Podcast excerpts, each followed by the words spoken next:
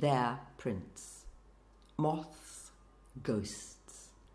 My house is full of them.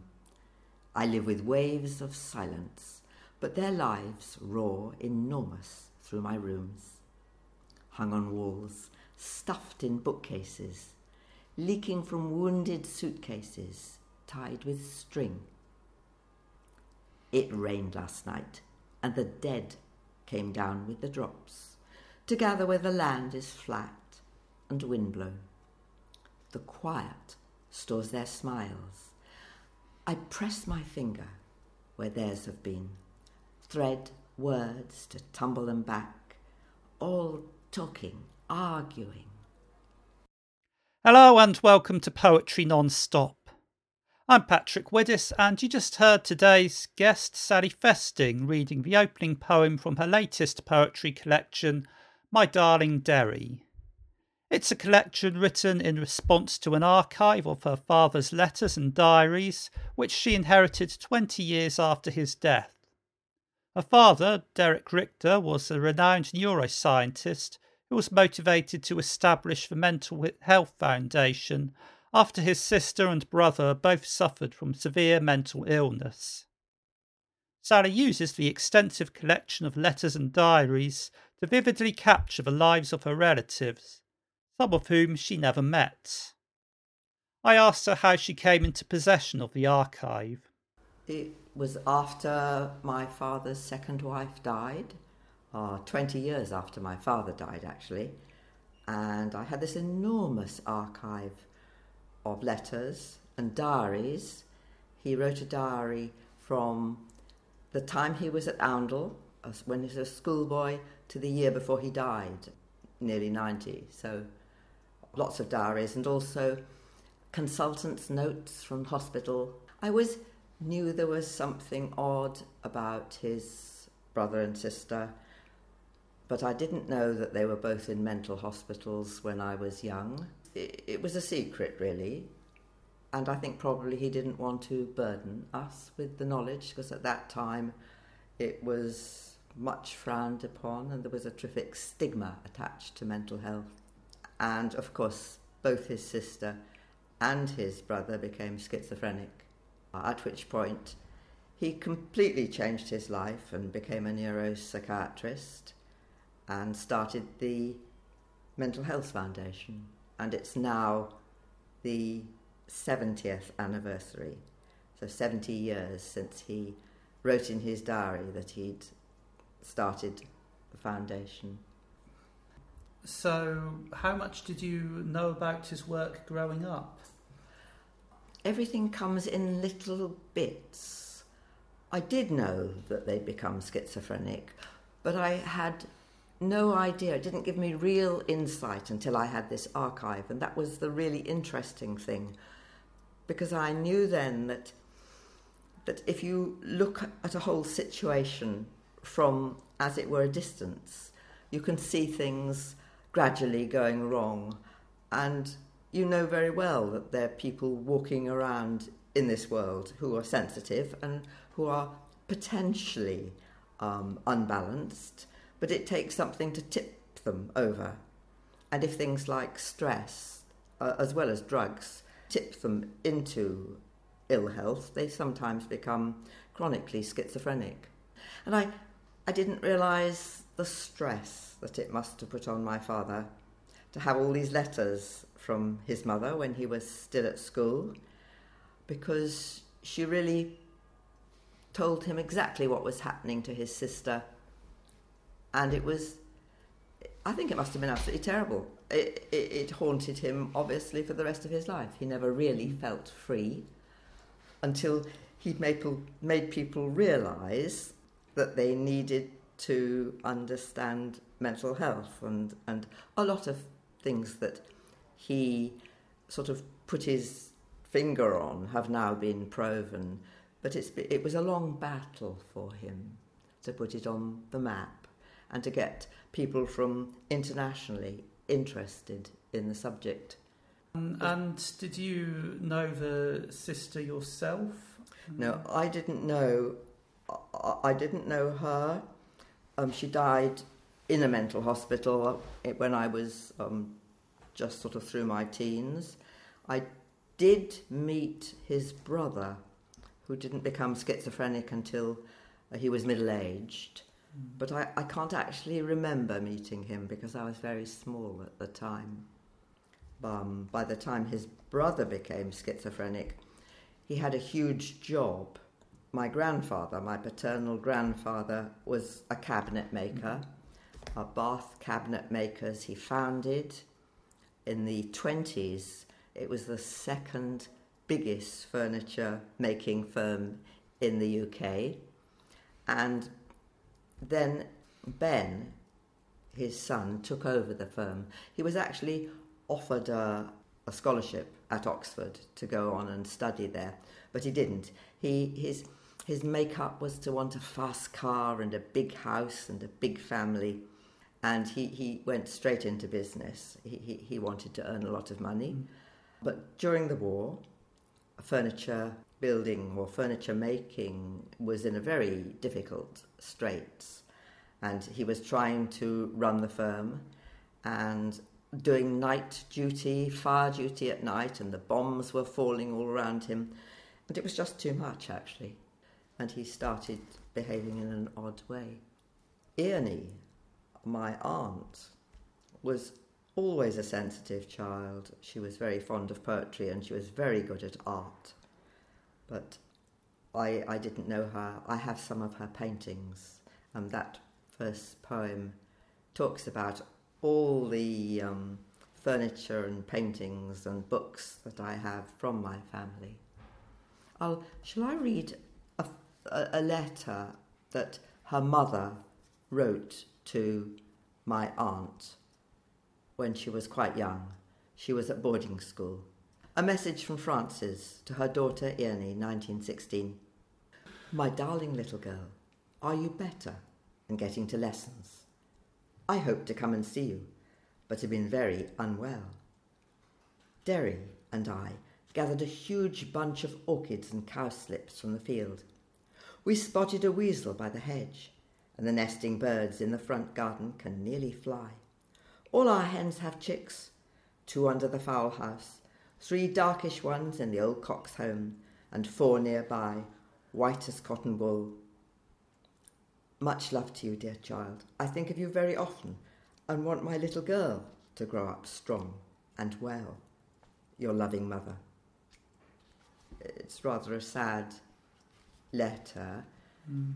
In, how, how, close is it to the original letter? Yes, very, very close indeed. There are a third of the poems in my book are letter poems, and they're taken from a whole number. Each one comes from many, many letters because I have this archive, probably a couple of hundred letters. They're amazing. They never stopped writing and never threw anything away. But um, I was very, very careful not, I, I, felt that I mustn't introduce my own words into their letters. The, the book doesn't actually say this, and I think that was my, my mistake. I think I should have made it clear. Actually, another thing I haven't said was that the name of my book is My Darling Derry. And that's actually my father. Ne- uh, they, his mother called him Derry, and so did his family when they, when they were young. And it's her words, My Darling Derry, not my words, yes. that are on the, the cover of the book, which is also rather important. So, what uh, prompted you to start researching this material after 20 years? That's an interesting question. I, I, I couldn't not start reading the letters and did find them painful because it showed me what was happening and it actually made me think that if only one could see one's own life with quite such clarity, one wouldn't make mistakes or quite so many mistakes. Um, because you could see that my grandmother never should have been away from home uh, and left the children with their very hard-working father. She left Earnie to sort of when she was Earnie was at art school. She left her to look after the house and go to art school at the same time. And when my grandfather came home from work, he too painted. In fact, he had work in the Royal Academy summer exhibition. Um, he wasn't only uh, a cabinet maker. And he'd come home late and tired from work, and he'd try and help Ernie with her work.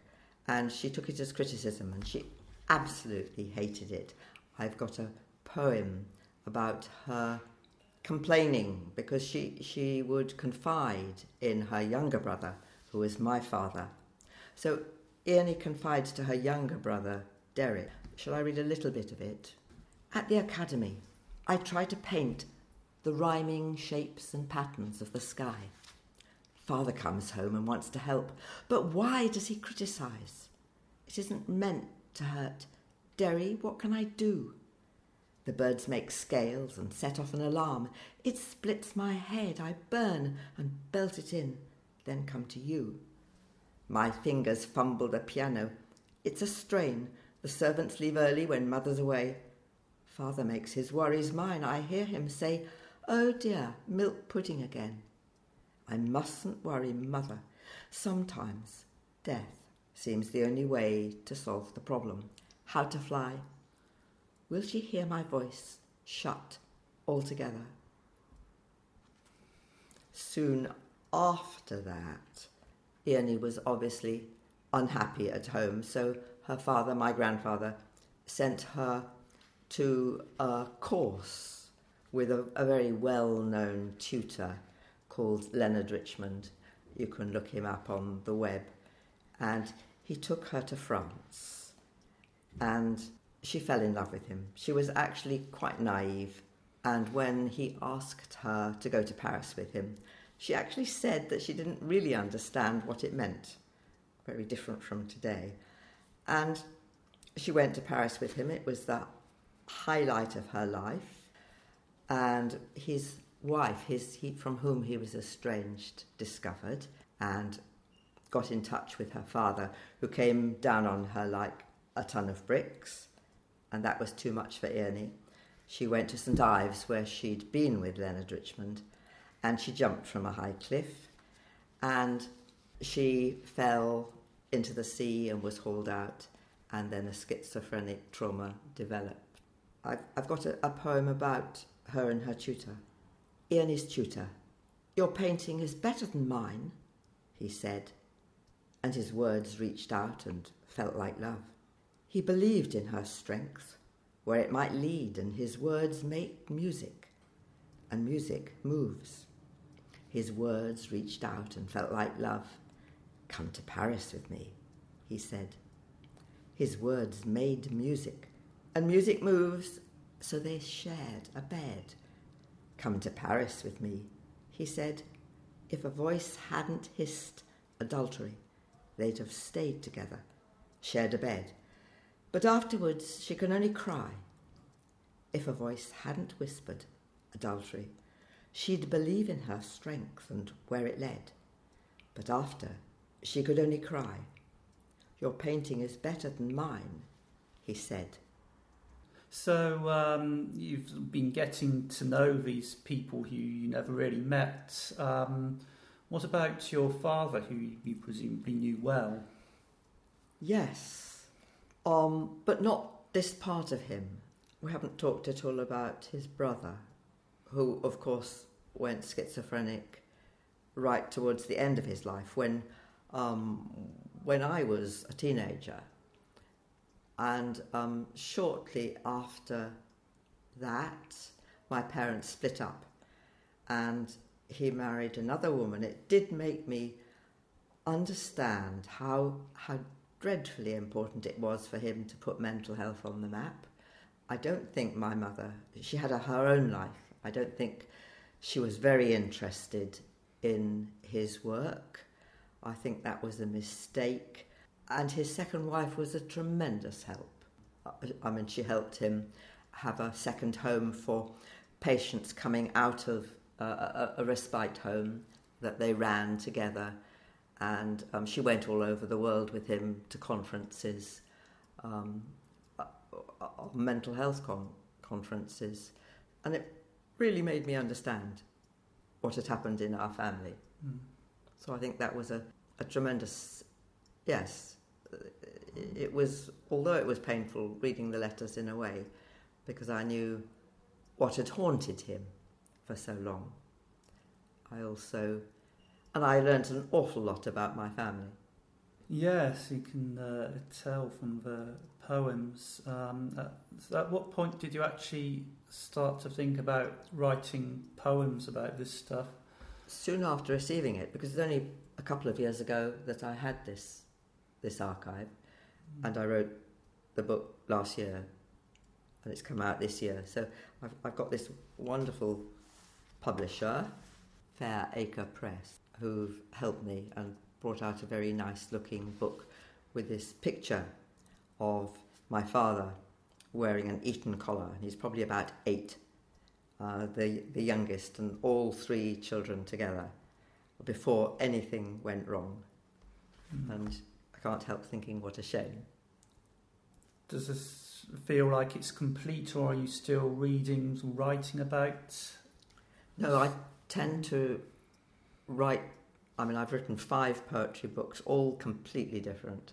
My last one was an ekphrastic sequence about a font in Burnham Deepdale.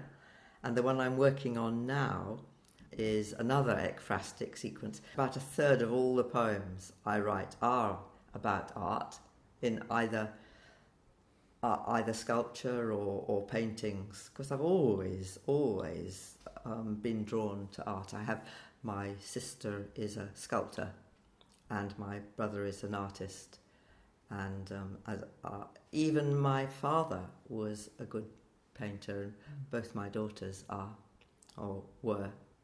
Uh, and I'm, I'm writing another ekphrastic sequence uh, uh, about a sculptor. So, how do you go about turning these paintings or letters or whatever into poems? The letter poems are ones where I read through this vast archive, and I had to sort them all out, which was ever such hard work. Um, my grandfather dated all his poems. My grandmother, who was a bit scatty, didn't date a single poem. And uh, it took me ages actually sorting out, but it meant that I got to know what was happening very, very clearly. And she, she wrote in a hopeless, in a very bad hand too, all over the place. But and, and then I would copy down a few words from the letters that were meaningful and put them on a page and then wait for some sort of form to arrive. And that, that's what I'm doing now with, um, with ekphrastic poems. I'm reading, uh, it's about somebody's life, and I'm reading about their life, and then I, I start with a blank page and I write down meaningful words, and then I keep them by the side of my bed on a file, st- on a, a piece of paper, pinned to a file, and sometimes first thing in the morning, well, first thing in the morning, I was looking at these, and, and, and gradually a form appears from the words, uh, especially from letters. And uh, that uh, leads us on to your writing prompt. It was to do. To either look at somebody's letters you know or a poet. There are books of letters by now what's what's the name of my W.S. Graham. He, he, he, he writes they're, they're books of his poems. I, I feel that I knew W.S. Graham before anybody else did, which was a very long time ago. And I've just received from my stepsister original letters by W.S. Graham to her father, who was John Hoskin, a sculptor, who lived down in St Ives with W.S. Graham. And it, it, it, his looking through his letters, you just see it's pure poetry. In fact, he was writing letters to practice his poetry. So I, I'm sure that if anybody looked through letters as somebody they were interested in and started writing down bits that intrigued them, that a poem would form. Yeah, so that's the exercise. Uh, find some letters from someone, um, write down lines that interest you, and use those to write a poem. Well, you've done this rather successfully yourself.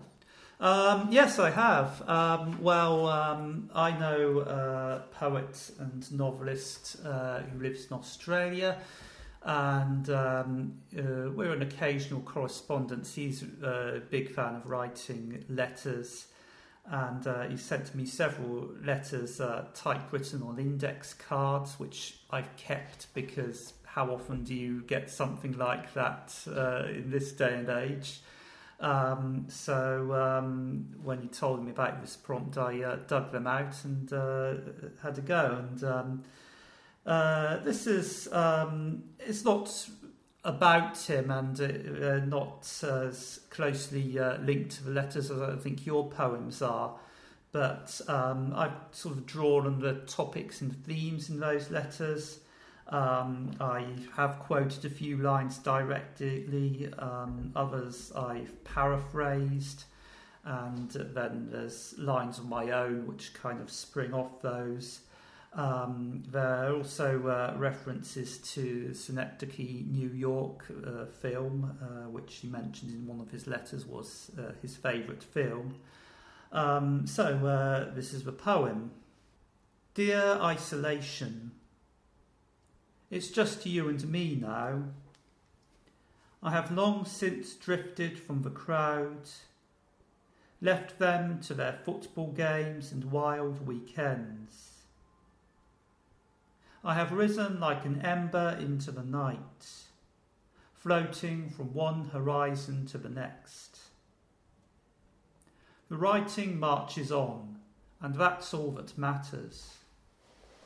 I am writing it all drafting and redrafting to capture the flavour of lipstick, my funkiest shirt, crumpled and reeking of tobacco on a Sunday morning, the mud, sweat, and rain as we trudged in after the final whistle, the geography of my childhood bedroom, every scattered comic, used tissue, and half eaten sandwich.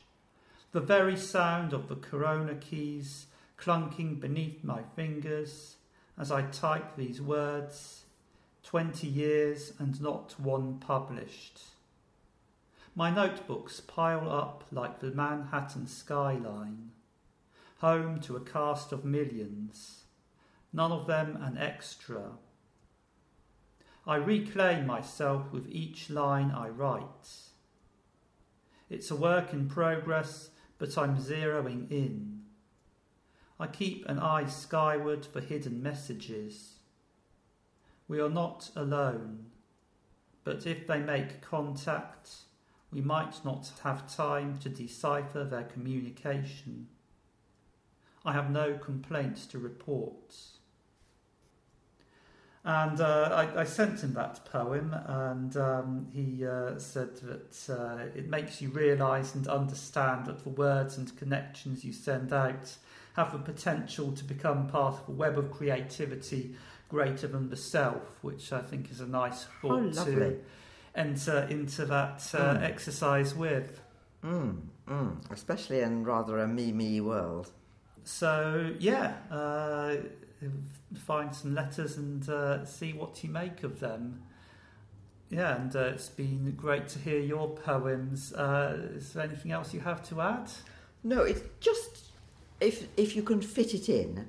Um, I think probably one of the um, best poems in the book. It's in Agenda. It's just come out in Agenda at the moment. Is shall I just can I just read one of Uncle Ben's balance? This is um, about my uncle, whom I did just know, the one who became schizophrenic in um, middle age.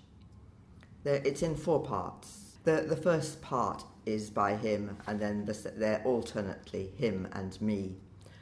This is him. The question of Uncle Ben's balance. I was stuck on a tightrope under huge unleafy trees, weeping for my sister. I looked down, but I wobbled. God, I wobbled. We were all shattered by her shattering. No one guessed the wretchedness I buried in my head, the sting of what I wouldn't admit, my barefoot steps along the lines, the damage they bring. Now to me. Gentle, sweet, good mannered Ben, you read the Bible end to end. For a brief equilibrium, you moved to the big house.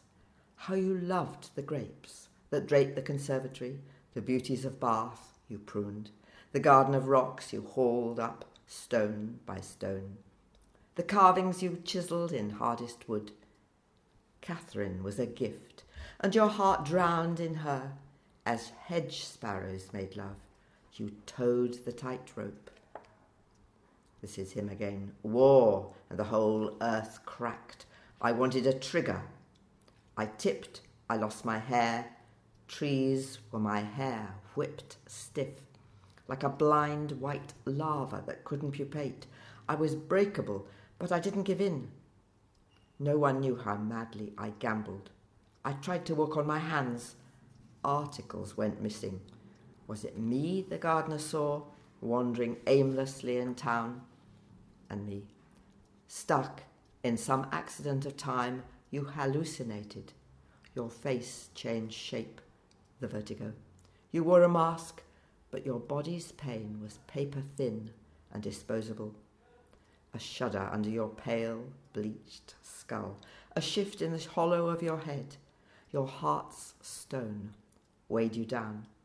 The rope stretched and sagged, dropping you. Um, they, under my father's direction, they tried a tremendous. They tried uh, electroconvulsive therapy and a whole lot of other things, but it, they all made him worse. And I, I just think of once again of my father watching this brother who'd been to Oxford before him. And my father said he was a legend by the time my father went up, because there was five years between them. He started the Arts Club, which apparently is still going in Oxford. And there he was, this crumbling man in a mental home. So I just think it must have been just so terrible mm. for him. And he wanted to know why. And that's, that's what was so important. And he kept saying, all this money is given to cancer, but why don't people support mental health? yes, well, it's a wonderful tribute to those people and um, sheds a bit of light on the, uh, you know what uh, we can suffer um, due to mental ill health and well, thanks thank for sharing you. it. Well, thank you for all the work you've put into it, Patrick. I'm very grateful. That was Sally Festing, and please do share your letter poems. You can email poetrynonstop at gmail.com or share on social media using hashtag poetrynonstop. Sally's book, My Darling Derry, is available now with all proceeds going to the Mental Health Foundation. You can purchase it via a link on the website poetrynonstop.com, where you will also find other information about today's show. Finally, I'd like to tell you about my trip to Edinburgh last month for the festival. It's great, the Edinburgh Festival, if you haven't been. There are so many events and performances you can't begin to imagine. Some of the highlights that I saw included Leanne Moden's show Skip, Skip, Skip, which she was talking about on this podcast recently. That was a story told through poetry and drama, a really strong debut from Leanne. I saw Ollie Watson, a local poet who I hope will join me soon on the podcast. He was doing poems about dogging and much more. And I met a guy called Alexander Rhodes who had an amazing show about how he left the Jehovah's Witnesses in his 20s and became immersed in the rave scene in Plymouth. That was called One Foot in the Rave. That was one of many shows I saw which I didn't even know about before I went up. Those shows, along with many others, were all free. Any time of day, you could just walk into one of many venues around the city and check out a show without having to pay up front. And as a result, I saw all kinds of shows which I would never normally have gone to magic, spoken word, comedy, theatre, and most of them were good and some were absolutely fantastic. Of course, although they were free, the performers would always be at the back afterwards with a bucket collecting donations. There was no obligation to give anything, but if I'd enjoyed the show enough to stay till the end, I'd always give something, usually about a fiver, because I know how much work goes into taking a show to Edinburgh and how expensive it is. And some of you might be ahead of me here. It's the same with the podcast. It's free, which means it's open to everyone to listen to, which is how it should be but there are costs which I'm currently paying all out of my own pocket. If you've enjoyed the show, I'd appreciate it if you could put a fiver or so in the digital bucket on your way out. You can donate via patreon.com slash poetry nonstop or PayPal. Links are on the website. And if you can't afford to do that, please spread the word. Leave a review on iTunes, tweet about it, tell your friends, post it on Facebook. It all helps keep the show going. Anyway, thank you for listening to all that and listening to the podcast. And until next time, keep writing.